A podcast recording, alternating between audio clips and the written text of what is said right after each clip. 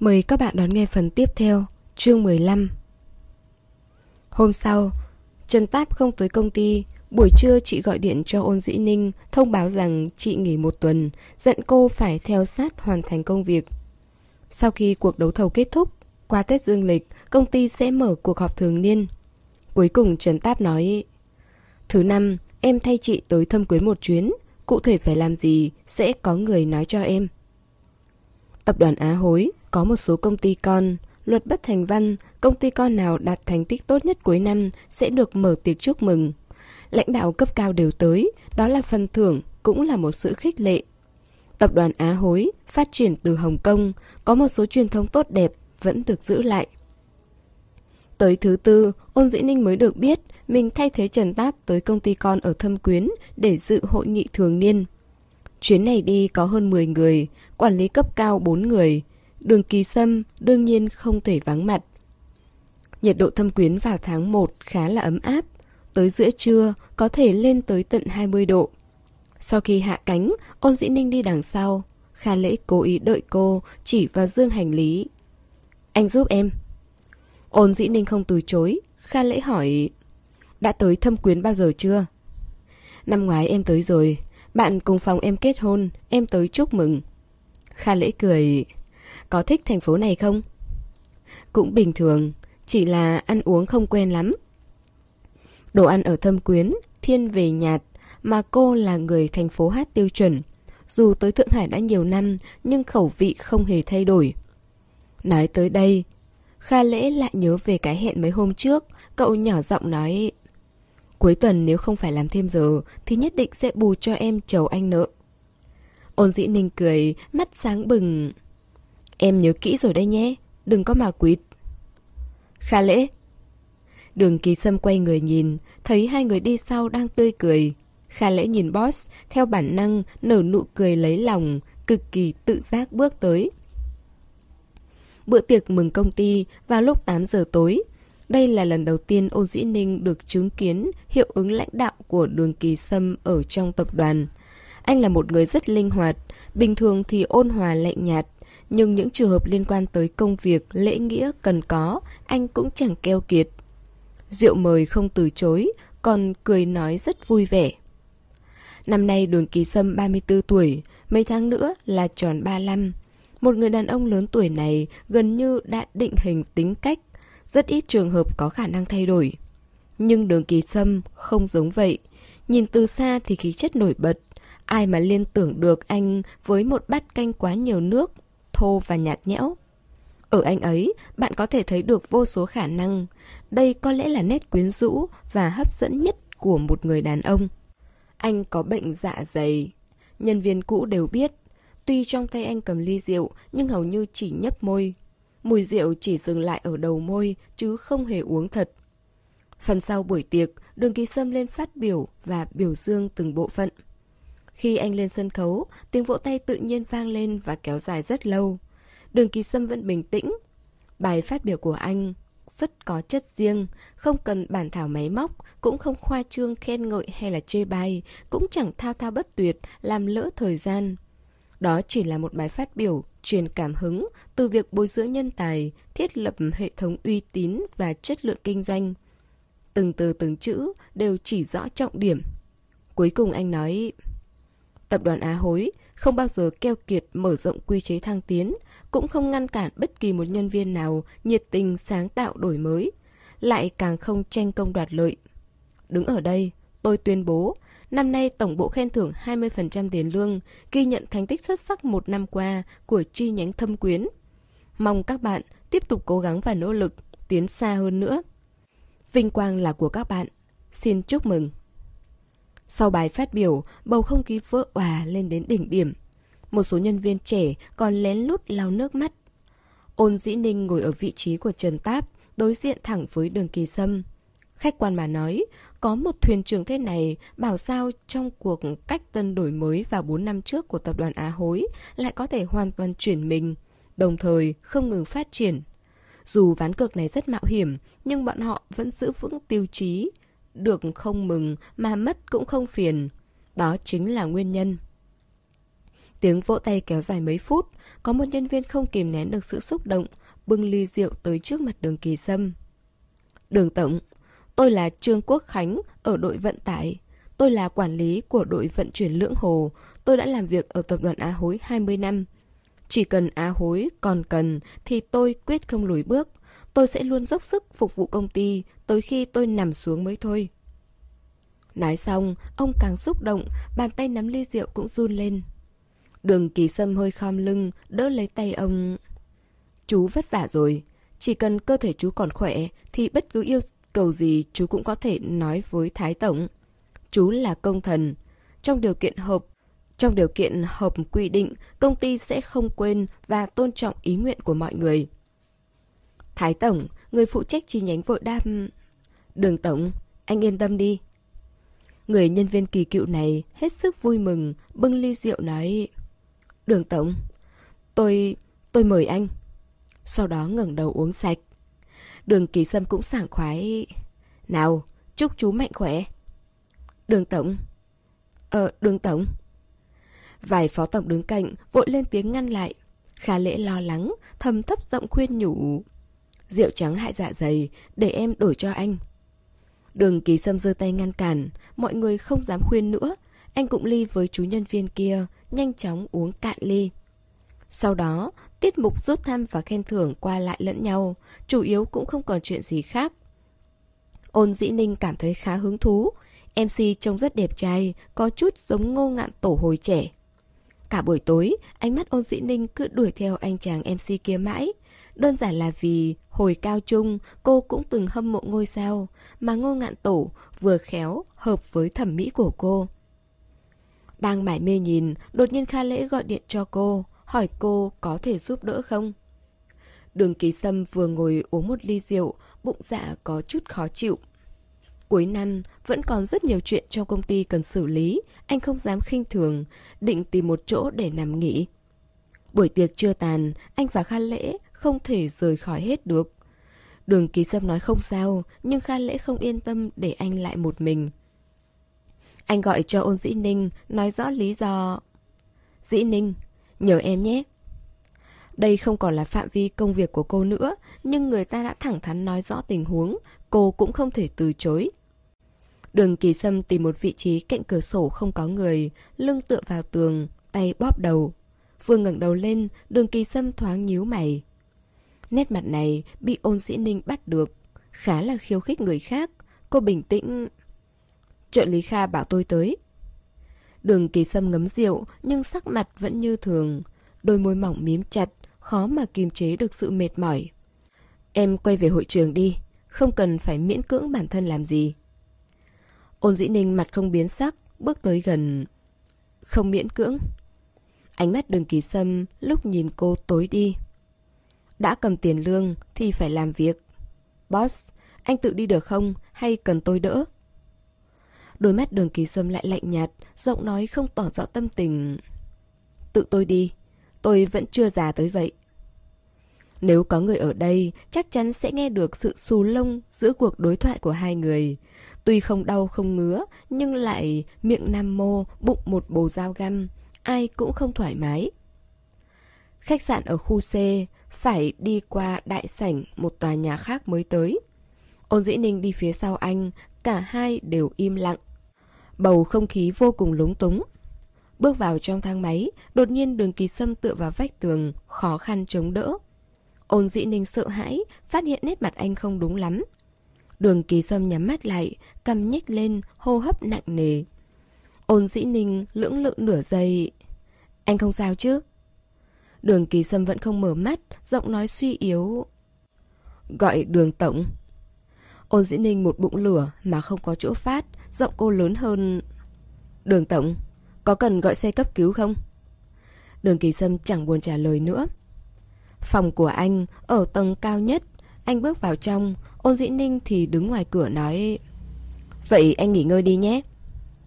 Ôn Diễn ninh xoay người định rời đi thì nghe thấy tiếng ừ khó nhọc của đường kỳ sâm ở trong phòng, hơi thở mong manh, cuốn quýt theo từng bước chân cô.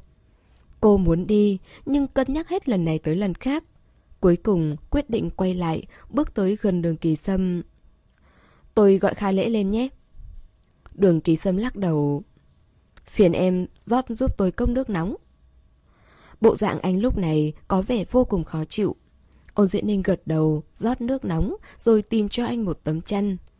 Đường kỳ sâm ngồi trên sofa, lúc này sống lưng anh không còn thẳng tắp như trong bữa tiệc nữa, nhưng vẫn cực kỳ phong độ. Ôn dĩ ninh được cốc nước cho anh. Anh có mang thuốc không? Để ở đâu? Để tôi đi lấy giúp. Đường kỳ sâm cứ nhìn chằm chằm cô, ánh mắt chân thành và ấm áp. Đột nhiên anh hỏi Tại sao tới Thượng Hải? Ôn dĩ ninh ngẩn người anh hỏi như vậy, Có phải vì đã biết chuyện gì không? Cô không nhìn anh, cúi đầu, nhẹ nhàng giải thích. Không phải vì anh. Đã hoàn toàn là một phản ứng trong tiềm thức, Cô đã vượt qua Và không có ý định dây dưa mập mờ nữa. Ban đầu cô không muốn tối á hối làm, Một phần bởi vì đã thực sự buông tay. Một đoạn quá khứ, Ngay cả tình yêu cũng không phải, Dù có thêm 8 năm nữa thì cũng không thể trở thành chướng ngại vật trong cuộc đời cô được. Thứ phụ nữ cần không phải chỉ có mỗi tình yêu. Một câu nói của cô đã làm sáng tỏ tất cả. Không có tình xưa, không nghĩ ngợi, không lưu luyến. Đó thật ra cũng là một cách bày tỏ quan điểm thẳng thắn. Nhưng trong hoàn cảnh này vẫn khá xấu hổ. Đường kỳ sâm bình thản đáp Tôi cũng nghĩ vậy. Vậy thì tốt. Anh vui, tôi vẻ, ai cũng hạnh phúc Sau khi rời đi Ôn dĩ ninh gọi điện thoại cho Khá Lễ Lúc Khá Lễ chạy tới Thì đường kỳ sâm ra mở cửa Thấy cậu thở dốc Anh không đành lòng Chạy làm gì hả?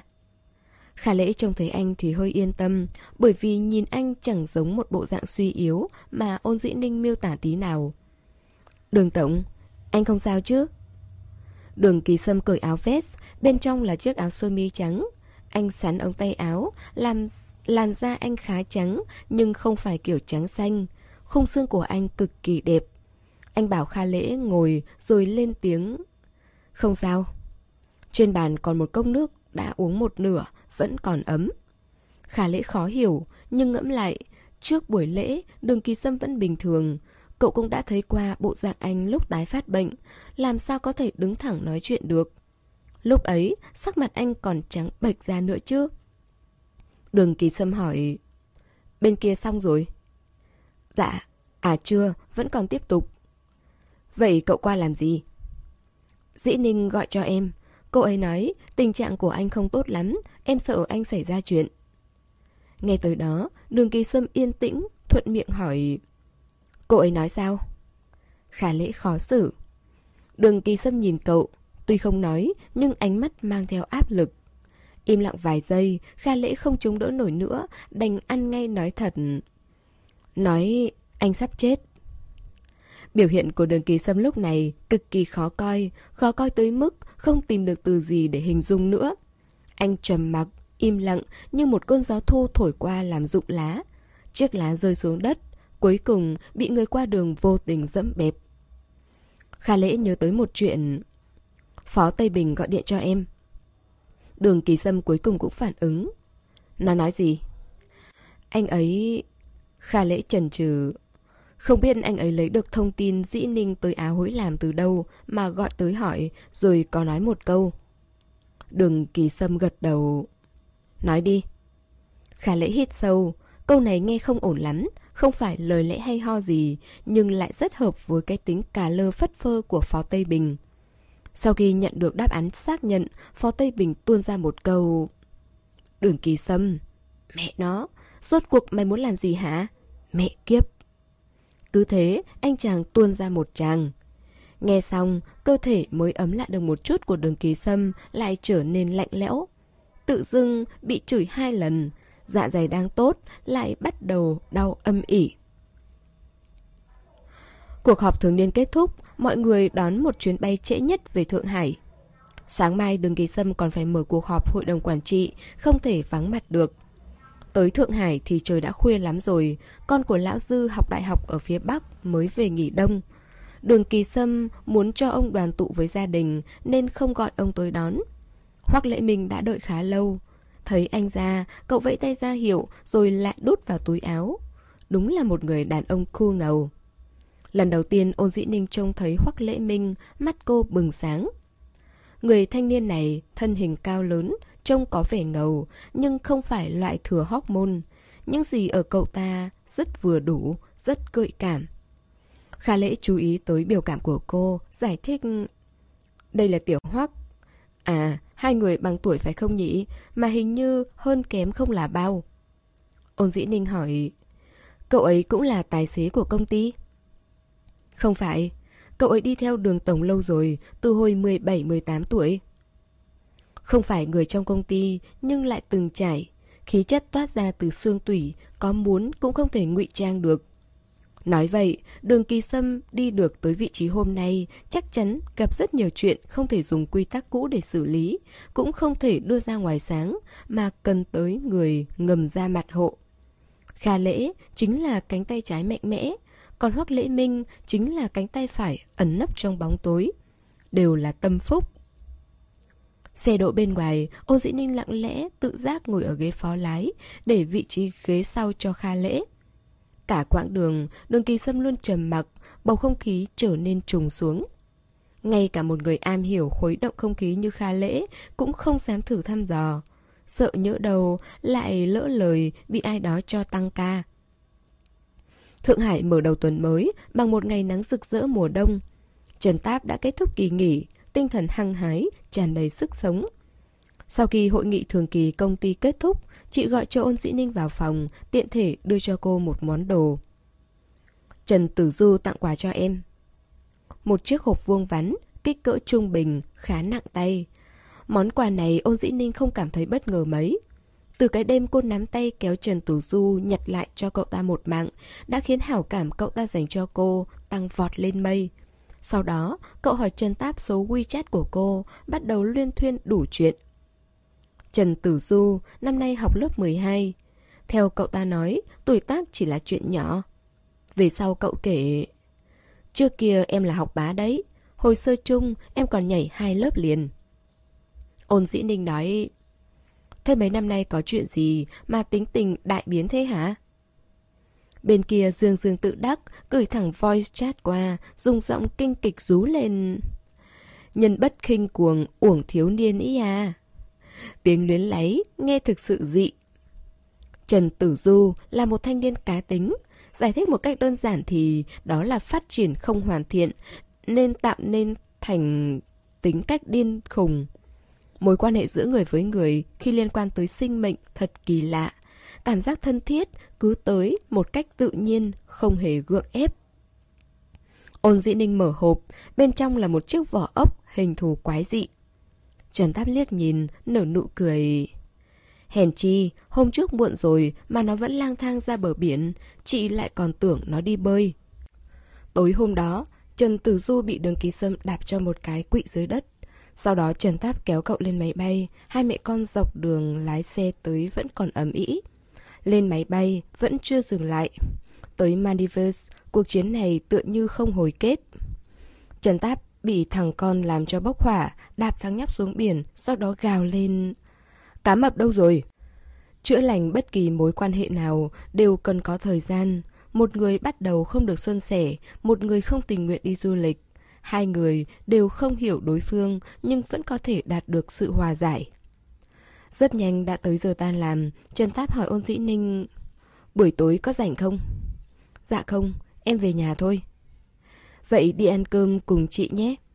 Trần Tử Du sợ em không tới nên bắt chị phải truyền lời bằng được. Trẻ con bướng bỉnh, em đi được thì đi, không thì kệ nó. Ôn dĩ ninh lại cảm thấy cậu nhóc rất thú vị, không có gì phiền cả. Được ạ, vậy em tới xin một bữa cơm vậy. Cấu tạo não của Trần Tử Du không được bình thường, lại mời người ta ăn ở quán ven đường. Quán được dựng kiểu lều bạt màu đỏ. Bên trong kê khoảng 4 năm cái bàn. Tới nơi cô mới phát hiện, hóa ra không chỉ mời mỗi mình mình. Khả lễ ngồi đối diện cửa, trông thấy cô bèn giơ tay chào. Ở đây này. Đường kỳ sâm quay lại, nhìn thằng ôn dĩ ninh khiến cô không kịp tránh. Anh khẽ gật đầu, coi như thay lời chào, sau đó quay người lại. Trần Táp nói, thằng nhóc này dở trứng, nếu em không quen thì chúng ta đi ăn cơm Tây nhé. Trên bàn có một đĩa lạc và dưa chua, chén của đường kỳ sâm và kha lễ đã được lau cẩn thận.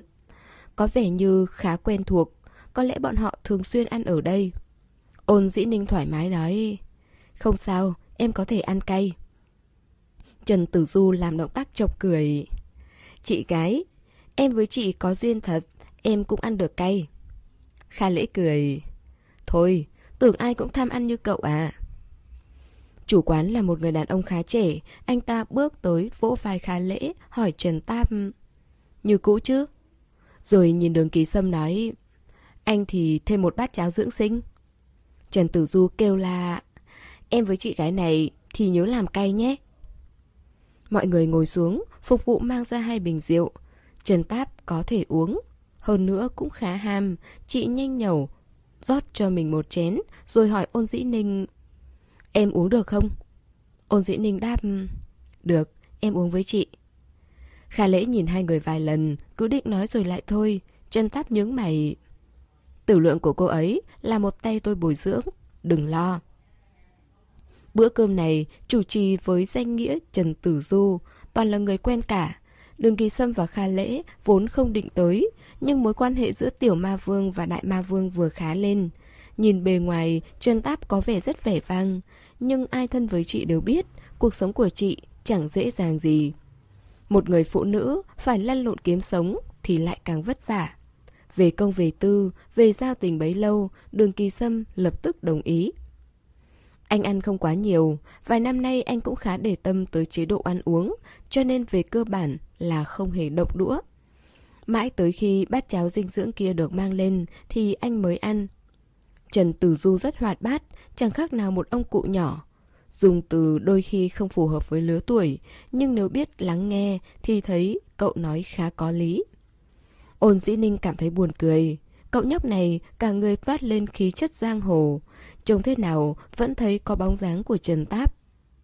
Bữa ăn không đến nỗi quá nhạt, Kha Lễ và Trần Táp đều là người biết nói chuyện, kể vài câu chuyện thú vị, kiến thức du lịch, phỏng đoán tính cách con người, quan điểm ăn mặc. Mỗi chủ đề, Kha Lễ đều có thể khai thác triệt để. Trên bàn ăn, người nói ít nhất chính là Đường Kỳ Sâm và Ôn Dĩ Ninh. Một người lặng lẽ ăn cháo, một người yên tĩnh bóc lạc. Đôi lúc động tác bỏ vào miệng, trùng khớp với nhau. Tất cả đều nhận ra, nhưng không nói mà thôi. Bầu không khí cứ thế vài giây, vô cùng kỳ quặc. Trần Tử Du làm dịu lại nhiệt độ, kể về trường của mình, về chuyện nam nữ. Kha lễ nghe xong, nở nụ cười. Cậu có bạn gái rồi à? Trần Táp bình tĩnh trả lời giúp. Nó phải có tới ba đứa rồi ấy. Bốn. Trần Tử Du bất mãn chỉnh lời. Lại còn đắc ý. Trần Táp lại muốn chỉnh con. Trần Tử Du đột nhiên nhìn Ôn Dĩ Ninh. Chị gái, chị có bạn trai chưa? Ôn Dĩ Ninh cười. Chưa. Trần Tử Du lại hỏi. Vậy chị từng có chưa? Không đợi cô trả lời, cậu tự tát vào mặt mình. Xem xem, hỏi gì mà đần độn chưa này? Rõ ràng tuổi cô không còn nhỏ, cũng xinh đẹp bắt mắt, không có mới là lạ. Ánh mắt đường ký sâm liếc về phía cô, Vấn đề vừa rồi cứ lơ lửng trên đầu anh. Không phải anh tò mò hay là cực kỳ muốn biết. Nhưng Trần Tử Du khơi ra rồi Rồi dừng ở giữa chừng. Không giải quyết triệt để Khiến cho đường ký sâm cảm thấy không thỏa mãn. Ôn dĩ ninh không thừa nhận Cũng chẳng phủ nhận. Trần Trần Tử Du híp mắt hỏi Chị gái, chị thích kiểu gì? Ôn dĩ ninh đang ăn xiên nướng Bị sạc hơi cay, ho khù khụ. Giống chú Kha Cậu chỉ vào Kha Lễ, Kha Lễ lập tức phản đối. Chú cái gì mà chú, tôi lớn hơn cậu chừng 10 tuổi chứ mấy. Trần Tử Du mặt không biến sắc. Chú ấy thích phụ nữ kiểu Trương Mạn Ngọc, thích sườn xám. Chú Kha trông đạo mạo thế thôi, nhưng thật ra vẫn rất... Còn mẹ em... Trần Tử Du ngoảnh đầu, liếc nhìn Trần Táp, im bặt, một lời khó nói hết. Quên đi, mắt nhìn người của mẹ em tệ lắm. Cả bàn phì cười. Đúng là tên cứng đầu, không đạt được mục đích thì không bỏ cuộc. Chị, chị nói xem, tiêu chuẩn kén chồng là gì?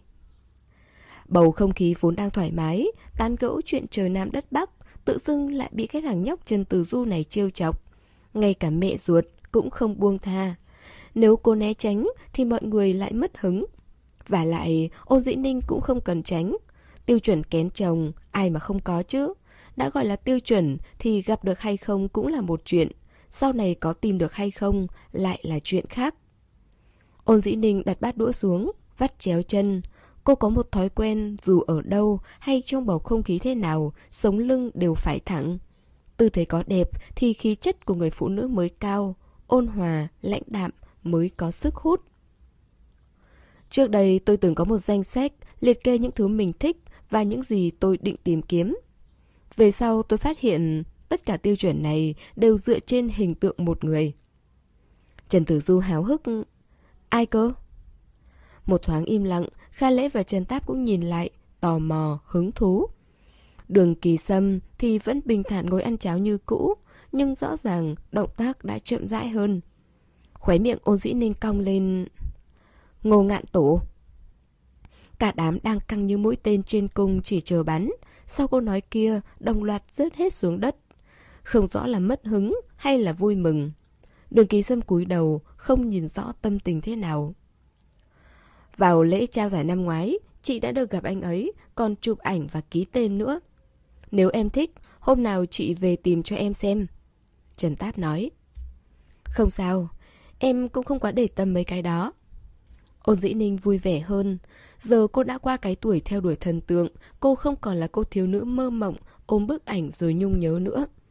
Những năm tháng thanh xuân đó là những năm tháng thuộc thời đại thiếu nữ của cô. Trở về chủ đề chính, ôn dĩ ninh nói với Trần Tử Du. Tôi cũng không biết vì sao, nhưng tôi cho rằng ở bên nhau vui vẻ là được. Tiền nhiều hay ít không thành vấn đề. Cuộc sống mà, chúng ta luôn tìm được ra cách. Chị gái, chị cũng không quá kén chọn nhỉ? Với yêu cầu này thì chị tùy tiện nhặt một người cũng đủ thỏa mãn đó. Ôn dĩ ninh cười tự nhiên, ánh mắt nhìn về xa xăm. Không phải là không chọn được. Trước đây rất lâu tôi cho rằng mình đã tìm được điều tốt nhất trên thế giới. Sau đó toàn tâm toàn ý, chân thành dâng chọn con tim. Nhưng rồi mới phát hiện, hóa ra tất cả chỉ là một trò đùa. Lúc ấy rất bối rối, giờ vẫn không dám nghĩ lại. Giọng cô nhẹ nhàng, cô lắc đầu một cách cường điệu, giống như một con cún bị rơi xuống nước, vừa leo lên bờ, vừa sợ vừa mệt, không dám mạo hiểm lại lần nữa. Ôn dĩ ninh suy nghĩ, nói thêm... Nếu phải đề ra một yêu cầu, vậy thì hy vọng có người đối xử với mình chân thành. Hợp tan là chuyện thường tình, chỉ hy vọng khi còn ở bên nhau thì hãy hết mình, Lời nói của cô không hề mang theo sự sắc nhọn, chỉ có sự thê lương của năm tháng.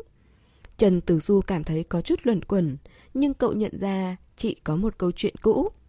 Cậu thích thám hiểm, ở đâu có nguy hiểm thì ở đó có cậu.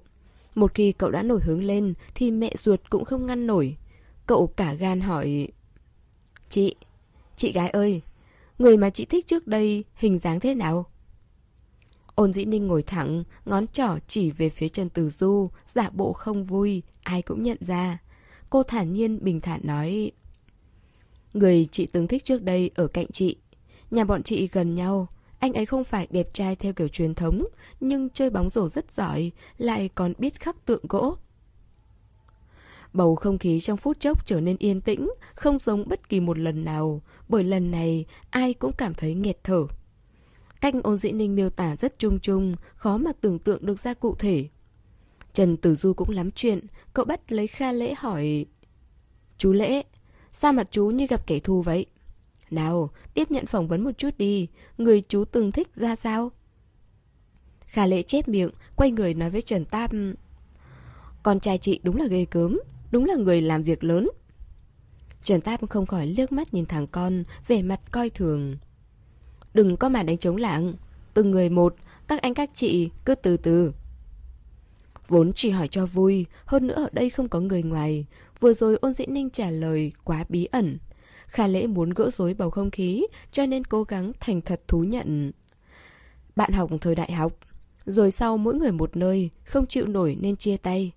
Cô ấy kết hôn rất sớm, Giờ đã là mẹ của hai đứa trẻ rồi. Chắc sống rất tốt. Trần Tử Du mơ hồ, bèn hỏi Trần Táp. Nào, hôm nay là tiết mục bí mật.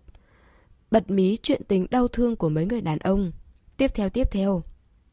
Tiếp theo là ai? Còn có ai chứ? Trần Tử Du nhìn đường kỳ sâm, đường kỳ sâm cũng nhìn cậu, bốn mắt chạm nhau, lạnh buốt, tự như dây tiếp theo sẽ biến thành lưỡi dao băng. Trần Tử Du nứt nước bọt, kinh sợ, người mềm nhũn, không dám la lối nữa.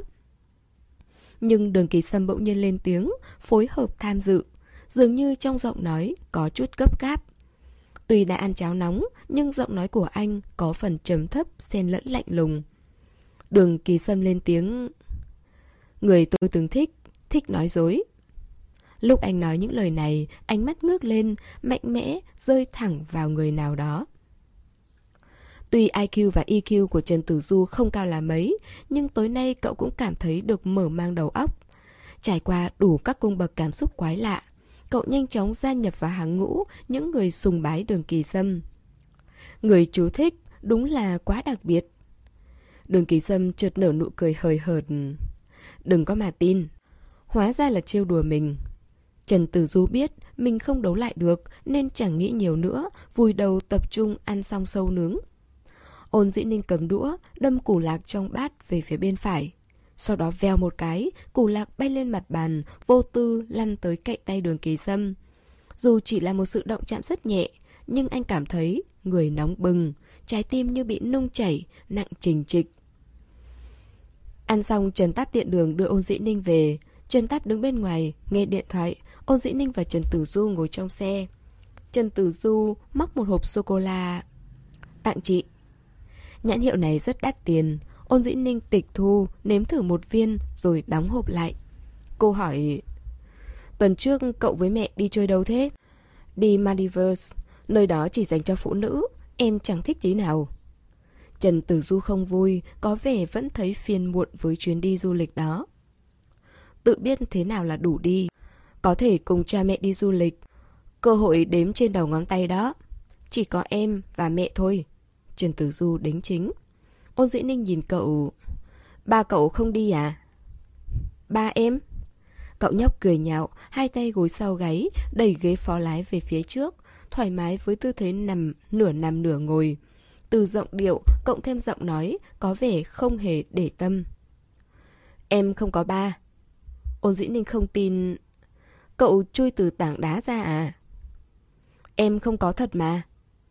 Trần Tử Du bóc một viên sô-cô-la ném vào trong miệng, phòng mồm nhai.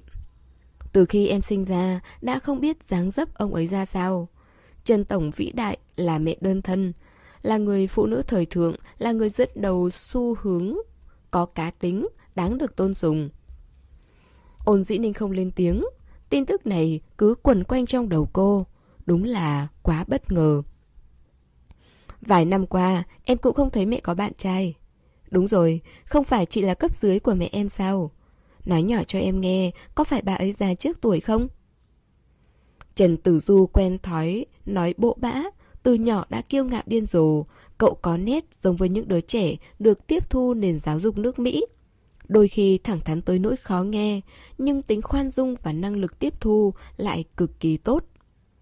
Ôn dĩ ninh co ngón trỏ lại, búng lên đầu cậu. Không được nói mẹ như thế. Trần Tử Du nhe răng, rú lên vì đau. Được được, không nói thì không nói, chúng ta nói chuyện khác. À, nói về đường tổng đi. Chị nói xem, là đàn ông với nhau mà em không hiểu nổi tại sao chú ấy đã 34 tuổi rồi còn chưa kết hôn. Chú ấy là con nhà quý tộc, thừa kế tước vị đã mấy năm. Đáng ra nên con cháu đầy đàn rồi chứ. Ôn dĩ ninh trầm mặc, từng câu từng chữ như đánh mạnh vào màng nhĩ của cô. Ơ kìa chị gái, sao chị không nói chuyện? Trần Tử Du quay đầu, tự biên tự diễn. Ôn dĩ ninh chậm rãi thở hắt ra, giống như muốn vắt kiệt mọi cảm xúc trong trái tim. Cô bình tĩnh nói... Chị không thích nghe bất kỳ câu chuyện nào về đàn ông trung niên đâu. Trước Tết âm một tuần, cuối năm công ty cũng đã tới giai đoạn quyết định, sự bận rộn cũng sắp kết thúc. Vào thứ ba, Kha Lễ giúp đường kỳ sâm rời hết lịch trình buổi chiều sang hôm khác. Hơn 6 giờ, ánh đèn cao tốc, rực sáng, biến đường vành đai Thượng Hải thành những dải màu. Mấy hôm nay có sương khói và sương mù, làm cho không khí lúc này càng trở nên lạnh lẽo. Sắp tới, Century Park thì tắc đường. Kha lễ nhìn đồng hồ. Đường tổng, để em gọi cho bác gái, chắc không kịp rồi. Nếu là những cuộc tụ tập bình thường thì không sao, nhưng tối nay lại khác. Khả lễ không dám sơ suất. Đường kỳ sâm nói... Không vội. Khả lễ cẩn thận ước lượng, cuối cùng vẫn cứ khuyên... Hôm nay người lớn đều tới, mấy chú bác cũng tới. Anh chị em với nhau thì không trách, nhưng bậc trưởng bối thì lại khác. Tuy đa số đều rất thân thiết với anh, nhưng kẻ lắm mồm không thiếu. Top 5 top 3 lại khó tránh khỏi mấy lời châm chọc. Đường kỳ sâm lạnh nhạt, không mảy may lo lắng. Ông cụ lớn tuổi rồi nên thích mấy trò đoàn viên này. Tối nay ông chủ trì, chẳng mấy ai dám làm phật ý ông đâu, chỉ là một buổi họp mặt thôi mà. Tôi đồng ý, cũng đã đủ bày tỏ thái độ rồi. Ý anh là chỉ có thế chứ không có hơn. Kha lễ gật đầu, đã hiểu. Lần này đường rượu về chắc không tính đi nữa. Có thể khiến cho ông cụ phải hưng sư động chúng như thế, đúng là mình đã quá coi thường cậu ta rồi. Nó chắc chắn không đi. Đường Kỳ Sâm khẳng định. Ba năm trước, cậu ta đã lên kế hoạch di rời tổng bộ Minh Diệu khoa chế từ Bắc Kinh về. Và lại, nông cốt của đội ngũ R&D và thị phần của cậu ta đều có hướng phát triển trong nước. Tính cách ông cụ, cậu còn không hiểu ư. Ông tin rằng con cháu nhiều thì phúc khí cũng nhiều. Đường Diệu rất khá trong việc mở rộng lãnh thổ. Dự án nào của nó cũng được ông cụ ưu ái. Nó đã chuẩn bị hết rồi. Đương nhiên, xứng đáng được hưởng cái sự hưng sư động chúng này. Đường gia cũng được coi là một gia tộc lớn, nhân tài trải rộng khắp các ngành nghề, duy chỉ có đường diệu là một sự tồn tại khá vi diệu. Mọi người đều biết con trai cả của ông cụ đường chính là ba của đường kỳ sâm. Đường lẫm là một giáo sư trung văn có chút danh tiếng trong giới học thuật. Thực ra ông cụ đường còn có một đứa con nữa tên là đường liệt. Đường liệt chính là một nhị tế nhị thế tổ. Lúc trẻ bóng bẩy lại biết cách đưa đẩy, văn rốt võ nát là kẻ trăng hoa có tiếng. Chơi gái, cờ bạc, đủ thói hư tật xấu. Ông cụ quá mức nhức đầu với thằng con, đến nỗi từng muốn cắt đứt quan hệ cha con. Tin đồn là thế, thật ra bề ngoài mắng chửi, nhưng bên trong ông vẫn rất che chở, không hề nhẫn tâm. Nhưng đường liệt là một kẻ không chịu thua kém ai, ăn chơi cờ bạc, lại còn cưỡng bức một cô gái. Cô gái này tuy bị làm nhục, nhưng tính cách lại vô cùng tỉnh liệt, thề bắt đường liệt phải trả giá. Đúng lúc đó, chính sách chống khiêu dâm đang tới điểm mấu chốt. Chuyện này chẳng khác gì thêm dầu vào lửa. Ông cụ đường đành dùng thủ đoạn mạnh mẽ để ép việc này xuống. Cô gái kia cầm tiền chạy trốn. Chuyện tưởng tới đó là kết thúc. Nhưng mấy tháng sau, cô gái kia nghi ngờ mình đã mang thai nên tìm tới tận cửa, ném thẳng tờ kết quả xét nghiệm DNA nước ối vào mặt ông cụ. Cặp đôi này, một người mặt dày, một người lại không biểu uh, tỏ thái độ. Cô ta khóc lóc om sòm. Nếu nhà họ đường không cho cô ta một câu trả lời thì cô ta sẽ kiện lên trung ương. 30 năm trước, căn cơ nhà họ đường chưa vững. Ông đường sau khi suy tính thiệt hơn, bèn đá thẳng cặp đôi này sang nước ngoài kết hôn. Đường diệu chính là kết quả của mối quan hệ khoang đường này. Một mối quan hệ nghiệp chướng, tràn đầy oán hận và căm ghét. Coi như kết cục của đường diệu đã được định sẵn, nhưng cậu ta là người rất cố chấp, lại thông minh và có trí, đã tự mình gây dựng, phát triển sự nghiệp, thành lập nên Minh Diệu Khoa Chế, niêm yết công ty tại Mỹ, trở thành một trong những người dẫn đầu ngành công nghiệp trí tuệ nhân tạo. Thể diện của ông cụ đã được cậu ta vớt lại. Hôm nay quay về với tư cách nhận tổ quy tông, còn đường thư vanh tâm trạng khá tốt, tự dưng có thằng cháu từ trên trời rơi xuống, đương nhiên là mừng rồi. Củi cháy lửa truyền, gió thổi cỏ lên, Số mệnh chính là nhân quả tuần hoàn, đã xa vào chốn hồng trần thì khó mà vượt qua. Đời người, ai mà nói trước được hết. Khi đường kỳ sâm tới, khung cảnh náo nhiệt y như anh dự đoán. Đường kỳ sâm vẫn điềm tĩnh lạnh nhạt đứng trước cửa. Dì vú ra mở cửa, ngạc nhiên kêu... Phu nhân, cậu cả về rồi. Ở đường ra, người giúp việc cũng cần phải biết quan sát sắc mặt. Dì Trần là người mẹ anh đưa tới, Bà làm ở đây đã được hơn 30 năm. Bà rất yêu quý đường kỳ sâm. Bình thường chỉ gọi anh là kỳ sâm. Nhưng hôm nay một tiếng cậu cả của bà như để để tỉnh cho đám người ở đây biết ai mới là chủ nhân chính. Đường kỳ sâm nhướng mày, sắc mặt thay đổi trong nháy mắt. Anh cần khách sáo chào hỏi từng người một. Cuối cùng khi thấy đường diệu, ý cười trên gương mặt đường kỳ sâm càng sâu. Anh tự nhiên bước tới, một tay nắm tay đường diệu, một tay khẽ vỗ lên lưng cậu ta. Tắc đường nên anh tới muộn, cậu về nước khi nào? Chúng ta là người một nhà. Tuy chưa gặp mặt, nhưng dù sao tôi cũng coi như anh cả của cậu. Sau này không cần phải xa lạ. Có chuyện gì thì nói với tôi một câu. Đàn ông đường ra đều rất khôi ngô tuấn tú. Đường Diệu năm nay 31 tuổi, khí chất của hai người khá giống nhau. Giờ đứng chung một chỗ khiến người ta không khỏi nhớ tới một câu độc nhất vô nhị. Đường Diệu mỉm cười đáp lễ, cũng vỗ lưng đường kỳ sâm. Là do em quá gấp gáp tới gặp ông nội khiến anh phải vất vả tới đây một chuyến. Em cũng không ngờ ông nội lại tổ chức long trọng và mời nhiều người thế. Bên kia có người em còn không nhận ra. Ở nước ngoài một mình quen rồi, giờ vẫn chưa kịp thích ứng với bầu không khí náo nhiệt này. Lúc nào em mời anh đi ăn cơm, rồi anh dẫn em đi một vòng tham quan thành phố Thượng Hải nhé. Đường kỳ sâm hắng giọng đáp ứng. Được. Đường Diệu lớn lên bên Mỹ, nhưng nói tiếng phổ thông rất tốt. Âm cuối của cậu thỉnh thoảng còn vót lên cao, mang theo ngữ điệu Bắc Kinh, rất dễ nhận ra. Trong lúc hai người nói chuyện, bên ngoài người qua người lại, bầu không khí vui vẻ hài hòa. Đường Thư Văn rất vui khi trông thấy cha hiền con Thảo, anh em như thể tay chân. Đêm nay, tâm trạng ông rất tốt. Tối nay đường kỳ sâm xử lý mọi chuyện vô cùng chu toàn. Tới 10 giờ tối, anh mới rời khỏi. Cả năm bận rộn khiến Cảnh An Dương hiếm khi gặp con trai. Bà đi qua cố tình gọi con lên phòng, dặn dò, đủ chuyện. Nào là trời lạnh phải mặc ấm, ăn uống phải điều độ, kiểm tra sức khỏe định kỳ, rồi bàn giao cho Kha lễ. Nếu không quan trọng thì không cần phải đi dự tiệc xã giao, cũng không được để cho đường kỳ sâm uống rượu.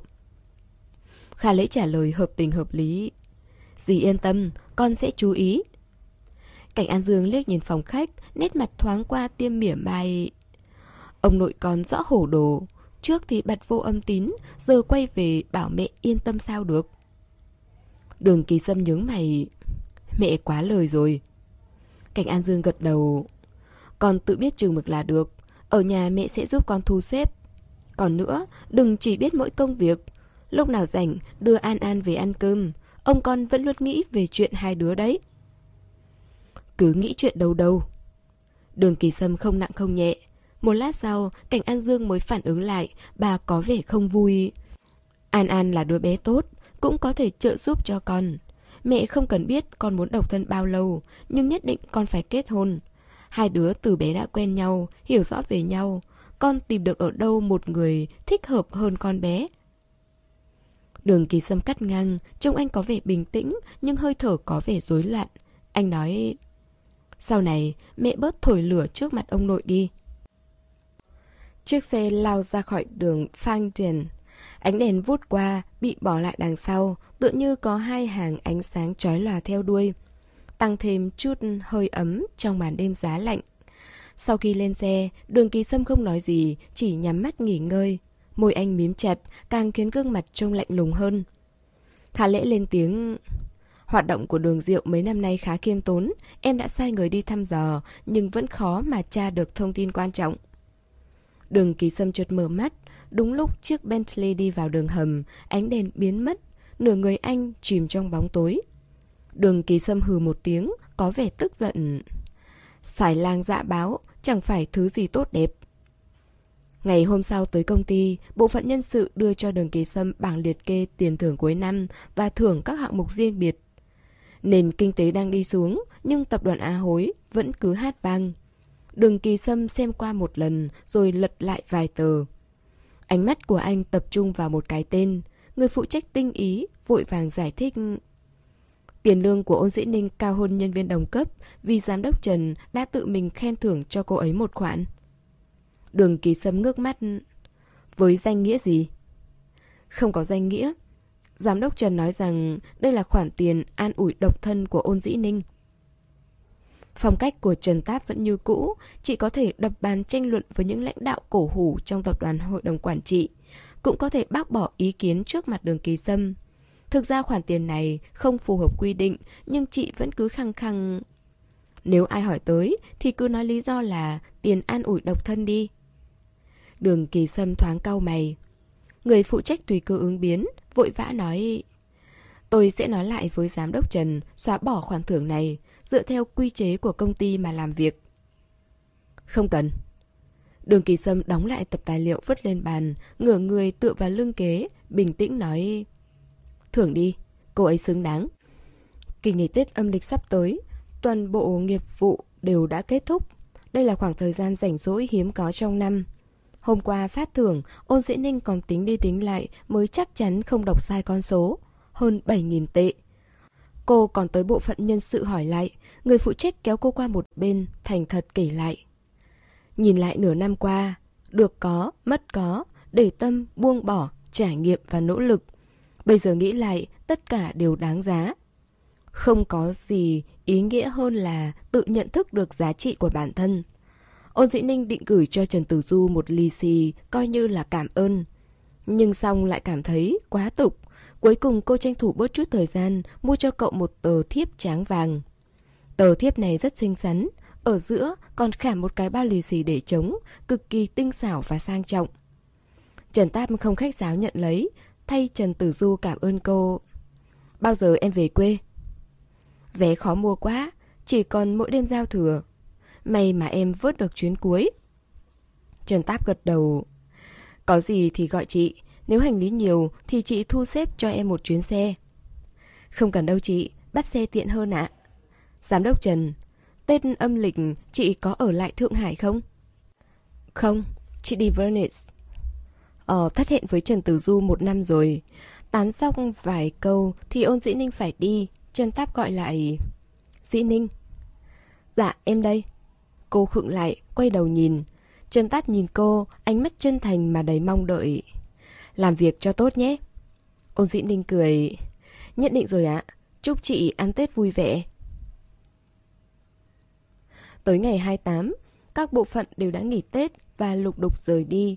Ôn dĩ ninh mua vé vào 29 nên vẫn còn ở lại. Không khí chào năm cũ đón năm mới đã ngập tràn không khí, cảm giác quen thuộc và giờ phút này lại càng rõ rệt. Cửa phòng CEO mấy ngày nay luôn khép kín, đường ký sâm và kha lễ không hề xuất hiện. Thỉnh thoảng ôn dĩ ninh lại không tự chủ được, nhìn cánh cửa kia rất lâu, trong lòng trống rỗng, mãi mà không thấy khá hơn. Buổi chiều hôm cuối cùng, cô định dọn dẹp văn phòng rồi về sớm. Nhưng chính vào hôm đó lại xảy ra một chuyện không hề nhỏ.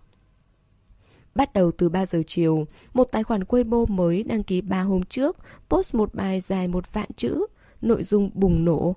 Mở đầu bằng hình thức đối thoại trực tiếp cùng đương sự, rồi quay lại kể về chuyện của bản thân. Cuối cùng, người đó kết thúc bằng giọng văn sắc sảo, điểm lại những điểm cần chú ý. Đọc thấy vô cùng hợp tình hợp lý, lại có cả chứng cứ thực tế.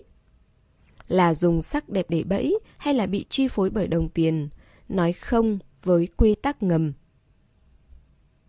Đương sự trong bài post là sếp của một tập đoàn nào đó bị bóc phốt về đời tư hỗn loạn lăng nhăng, tự cho mình là quyền cao chức trọng, là tầng lớp tinh anh. Nhưng thật ra lại là loại mặt người dạ thú. Con đường kinh doanh tuy rộng mở, đồng thời với việc chìm đắm trong nữ sắc, trong hoan lạc. Thường dùng quyền thế để cưỡng ép đe dọa ép buộc người khác để thỏa mãn dục vọng đen tối của bản thân. Bài bóc phốt nhấn mạnh thêm về sở thích kỳ quặc của đương sự – anh ta không bao giờ dịu dàng với phụ nữ, đôi khi còn chơi tập thể. Thậm chí, đối tượng qua lại còn có cả học sinh. Trong bài bóc phốt có nhắc tới nhân vật họ đường. Theo miêu tả chi tiết tỉ mỉ, người có não đều có thể hiểu là đang ám chỉ tới ai. Tiêu đề bùng nổ, nội dung mang tính thời sự, còn đính kèm cả đoạn ghi âm cuộc đối thoại của đương sự ở cuối, khiến cho độ tin cậy càng tăng cao. Tập đoàn Á Hối được biết tới khá rộng rãi. Người lót dép hóng chuyện cũng đoán được ra phần nào. Chưa tới một tiếng, số lượng Weibo chia sẻ bài bóc phốt này đã lên tới 2 vạn. Ôn Dĩ Ninh mở danh sách chia sẻ bài. Đứng đầu danh sách là một vài blogger lậu, thêm dầu vào lửa. Người có địa vị trong giới hay các Weibo nổi tiếng tạm thời không tham dự hoặc là không dám tham dự. Trần Táp giờ này đang trên máy bay, không thể nhận được điện thoại. Công ty đã nghỉ lễ hết, Chọn thời gian này để đăng bài đúng là quá tuyệt. Trần Tam phụ trách việc quảng bá, quan hệ công chúng và phát triển thương hiệu. Đó là trách nhiệm của chị. Người phụ trách vắng mặt, nhưng sự việc thì không thể trì hoãn. Trần Táp là người chu toàn, mối quan hệ với truyền thông trong nước cũng khá vững. Nhất định bọn họ sẽ nể mặt chị. Ôn Dĩ Ninh nhanh chóng liên hệ với nhà phát triển Weibo để lấy IP của người đăng bài. IP cho biết địa điểm post bài là ở Quý Châu. Tin tức này không quan trọng lắm. Ôn Dĩ Ninh lẩm bẩm cái tên này mấy lần. Cô cảm thấy địa danh này rất quen nhưng không nhớ nổi nên đánh lướt qua. Buổi tối, điện thoại của Trần Táp được kết nối. Ôn Dĩ Ninh báo cáo lại cho chị. Em đã đánh tiếng với bên blogger và truyền thông rồi. Lượng chia sẻ bài phản hồi của chúng ta cũng đã tăng cao. Em không yêu cầu bên Weibo gỡ bài bóc phốt kia, bởi vì như thế chẳng khác nào lạy ông tôi ở bụi này. Tình hình bây giờ rất bất lợi cho chúng ta. Còn nữa, trên trang web chính thức của tập đoàn đang bị một lượng lớn thủy quân càn quét. Dù tranh bối giờ, nhưng giọng nói của Trần Táp vẫn rất tỉnh táo. Đã liên lạc để xóa bình luận chưa? Ôn Dĩ Ninh bình tĩnh đáp, Em không xóa cái nào cả, Nhưng em đã bảo bộ phận pháp lý chụp lại Để lưu giữ bằng chứng. Trần Táp nói, Em làm đúng lắm, Giờ chúng ta đừng manh động. Cơn sóng này hẳn sẽ lắng lại thôi. Đúng ngày lễ Tết, Kẻ nào cố tình gây sự Thì đúng là xui xẻo. Nhưng mọi chuyện lại không giống như Trần Táp suy đoán Song gió lần này Căn bản là không áp chế nổi. Tới buổi tối Tình hình leo thang Một nữ minh tinh Tuyến 18 đã like bài bóc phốt Khiến nó đột phá 3 vạn lượt thích Cơn sóng này chưa qua Cơn sóng khác lại ập tới Quân chúng bùng nổ cái like của nữ minh tinh kia khá vi diệu, vừa khéo chứng thực luận điểm về đời tư rối loạn của người họ đường nào đó với các minh tinh. Đường kế sâm chỉ ở nhà mỗi giao thừa và mùng 1. Tối hôm qua đi công tác về thì anh ở lại Ju Yan Tang. Cảnh An Dương là người từng trải, bà cũng chẳng lạ gì mấy loại scandal thế này. Nhưng bà vẫn lo lắng hỏi con trai Thật sự không có chuyện gì chứ? Đường ký sâm trấn an Mẹ yên tâm Sau đó anh quay về thư phòng Gọi điện cho Trần Táp Dặn chị cứ yên tâm đón Tết Chuyện này cứ gác lại Trần Táp đáp Không cần gác lại Có thể giải quyết ngay Đường ký sâm chưa hiểu ý Trần Táp Nhưng cũng không lên mạng đọc bình luận Trạng vạng hôm sau Vừa ăn tối xong Thì Kha Lễ cầm điện thoại bước vào Đường Tổng Anh lên mạng xem đi sự việc xảy ra chưa tới 48 tiếng đồng hồ, có khoảng 80% blogger chia sẻ một bài đăng xin lỗi. Người xin lỗi chính là người đầu tiên tung tin đồn. Người này khóc lóc kể lể, hối hận và thừa nhận rằng mình đã lừa gạt công chúng. Chỉ vì mắc chứng trầm cảm cho nên mới muốn được mọi người chú ý mà chọn phương pháp cực đoan này. Đúng là sai một ly đi một dặm. Kẻ này còn trịnh trọng tạ tội với người bị hại là Đường Kỳ Sâm và tập đoàn Á Hối tạ tội với cộng đồng mạng.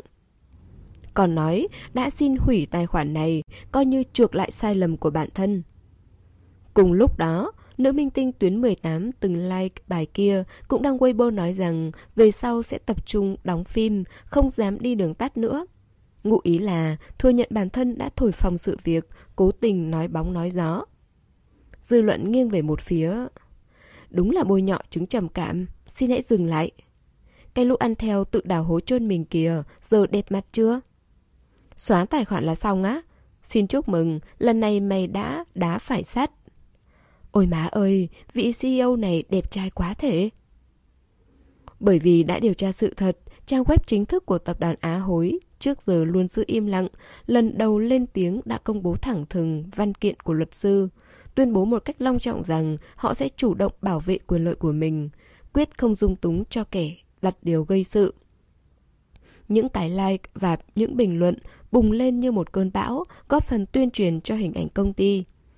Chỉ qua một đêm mà trời xoay đất chuyển, đúng và sai, đen và trắng trở về với vị trí vốn có. Mọi chuyện nhanh chóng được giải quyết. Khả lễ vẫn chưa cúp điện thoại. Kẻ gây rắc rối lần này, anh có biết đấy. Ai? Triệu Chí Kỳ. Kha Lệ đáp. Đó là cái tên trợ lý nhỏ mắng chửi ôn dĩ ninh, rồi ngầm bị đường kỳ sâm khai trừ. Ý nghĩa của việc khai trừ này không giống thường lệ. Tên trợ lý kia cũng là người trong giới showbiz. dù đường kỳ sâm không ở trong lòng giải trí, nhưng bối cảnh của anh vốn là một tuyển truyền thuyết, lại có Trần Táp là cánh tay đắc lực, quan hệ truyền thông lại rộng. Như thế, cũng đủ sự nghiệp trong ngành này của Triệu Chí Kỳ chấm dứt. Tuy nhiên, chính điều này lại trở thành bằng chứng cho câu nói của đường kỳ sâm lúc đó. Người không sạch sẽ, giữ lại chỉ tổ trở thành tai họa. Kha Lễ nói thêm, đúng rồi đường tổng, nếu tiện thì bây giờ anh lên xem tin tức mới đi. Đường kỳ sâm tắt điện thoại, bước ra khỏi thư phòng rồi xuống tầng. Đúng lúc ba mẹ anh đang ngồi trên sofa xem tivi. Thấy có tiếng động, Cảnh An Dương nghiêng đầu nói Xuống đúng lúc lắm, công ty của con kìa. Trên TV màn hình lớn và rõ nét đang chiếu cuộc họp báo của tập đoàn Á Hối. Hội trường hơn trăm ghế, không trống chỗ nào. Đường lẫm cười. Đúng là người trong giới truyền thông không nghỉ ngơi ngày nào. Hôm nay đêm giao thừa, bọn họ thế này là đón năm mới sớm còn gì. Đường kỳ sâm im lặng ngồi cạnh ba, nhìn chăm chăm tivi. Ôn dĩ ninh mặc một bộ váy công sở màu trắng, tinh tế, gọn gàng, rất có khí thế chấn áp. Cô còn trẻ, màu trắng càng tôn lên làn da của cô. Bình thường trông cô đẹp hơn khi lên hình. Cảnh An Dương mắt sáng ngời. Cấp dưới của Trần Táp hả? Thẩm Diệc Hoan không rời mắt, kẽ vâng một tiếng. Khí chất nhìn ổn đó. Cảnh An Dương hiếm khi khen ai. Ôn Dĩ Ninh là đại diện cho tập đoàn Á Hối, cô ra mặt giải thích rõ tranh chấp lần này. Bài thông cáo do chính tay cô tự mình viết. Cân nhắc từng câu chữ, lời văn xuất sắc, mạch lạc, cẩn trọng, gần như không kẽ hở. Mặc dù ôn dĩ ninh nhảy nghề, nhưng chuyên ngành chính của cô là Anh Văn. Khi còn học đại học, đã luyện tập điên cuồng, ngữ cảm và sự tập trung vẫn chưa hề quên. Ôn dĩ ninh rất bình tĩnh, rất nhiều nhà báo phóng viên chụp hình quay phim, thậm chí còn livestream trực tiếp trên mạng. Cộng đồng mạng còn lập lên những hashtag như Phát ngôn viên xinh đẹp của Á Hối Boss có ngu mới ra ngoài tìm phụ nữ Cái đầu tiên là thật lòng khen ngợi Cái sau thì mang tính châm biếm tính chất của buổi họp báo thì đúng hơn Kết thúc buổi họp báo, có phóng viên đặt câu hỏi Năm nay, báo cáo tài chính mà tập đoàn Á Hối công bố cho thấy lợi nhuận có giảm đi so với năm ngoái. Xin hỏi, có đúng là Á Hối sẽ giống XX, khó duy trì nổi phong độ, dần thụt lùi không? Ôn dị ninh hiểu được cách bám giết của bọn họ. Một chuyện rất bình thường không hề có sức hút nhưng vẫn cứ phải đào bới vì đó là bản năng nghề nghiệp. Mấy vấn đề này không liên quan gì đến cô, cũng không tới lượt cô phải ra mặt. Nhưng trong tình huống này, im lặng thì không hay lắm. Suy nghĩ một lát, rồi cô lên tiếng... Chỉ một con số so sánh, không nói lên được điều gì cả. Năm nay tập đoàn Á Hối đầu tư rất nhiều vào trí tuệ nhân tạo, bao gồm y tế, giao thông, hàng không vũ trụ, hệ thống tín dụng công cộng. Sự phát triển của tập đoàn chúng tôi luôn dựa vào quan điểm và tư tưởng như thế. Khám phá lĩnh vực mới, đồng thời dốc sức trong ngành công nghiệp, vì xã hội, vì quốc gia cống hiến, chế tạo ra những gì cần phải có. Tôi đề nghị bạn nên tìm hiểu thời gian hoàn vốn của các dự án trong lĩnh vực này, rồi đọc một lượt báo cáo nghiệp vụ hàng năm của chúng tôi. Nhất định sẽ hiểu. Cảm ơn. Phóng viên kia khóe miệng giật giật, ngậm miệng ngồi về chỗ. Một phóng viên khác lại tiếp tục đứng lên hỏi Sự kiện lần này tuy hoàn toàn là bịa đặt Nhưng theo những gì chúng tôi biết Anh Đường và ảnh Học An có quan hệ cá nhân hết sức thân mật Xin hỏi đó là quan hệ thế nào Có khả năng tiến xa hơn không? Ôn dĩ ninh nhìn thẳng vào người đặt ra câu hỏi Ánh mắt bình tĩnh Không có bất kỳ sự biến hóa nào Xin lỗi Tôi không xem phim, cũng không biết vị ảnh hậu này. Sau đó ánh mắt cô vụt qua, trực tiếp ra hiệu cho người kế tiếp. Một vài người trong hội trường không nhịn được, tiếng cười dâm gian lan tỏa cả hội trường. Cuối cùng, phóng viên này hỏi Chào cô, cô là nhân viên tập đoàn Á Hối, đương nhiên phải biết bảo vệ lợi ích riêng của bản thân. Cô giống chúng tôi, không phải người trong cuộc, đồng nghĩa với chuyện cô không thể hiểu rõ từng chi tiết, như vậy, có phải cô đứng ở một góc độ khác mà thiên vị hay không? Vấn đề này vừa đưa ra, cả hội trường yên tĩnh lại. Trong những cái kết có hậu, sợ nhất là bị chất vấn lại từ ngọn nguồn. Cho dù chuyện này đã rõ ràng, nhưng bởi vì bạn quyền cao chức trọng, cho nên đương nhiên phải có chút thói hư tật xấu và đạo đức thối giữa. kể cả bạn có là người bị hại đi chăng nữa. Ôn dĩ ninh nhìn vào mắt phóng viên rồi chậm rãi cúi đầu, hàng mi cô rủ xuống, khác hẳn sự bình tĩnh ban nãy. Sự tạm dừng này giống như đang xác minh lại tính chất của vấn đề. Trước màn hình tivi, ông bà Đường hoàn toàn an tĩnh. Đường kỳ sâm thì trầm mặc. Anh chăm chú nhìn, không bỏ sót bất kỳ biểu cảm hay là động tác nào của cô. Vài giây sau, ôn dĩ ninh ngẩng đầu, nhìn thẳng vào ống kính, nở nụ cười. Nụ cười này tựa như một đóa hoa đang nở rộ ngày xuân. Các bạn thân mến, chúng ta vừa đón nghe phần tiếp theo của bộ truyện Tôi đã chờ em rất lâu rồi của tác giả Giảo Xuân Bính. À, xin cảm ơn tất cả các bạn đã luôn dõi theo và ủng hộ kênh truyện. Hẹn gặp lại các bạn ở phần tiếp theo. Để ủng hộ kênh, quý vị có thể để lại bình luận cũng như chia sẻ hoặc có thể ủng hộ tài chính trực tiếp về các địa chỉ đã được ghi ở phần mô tả.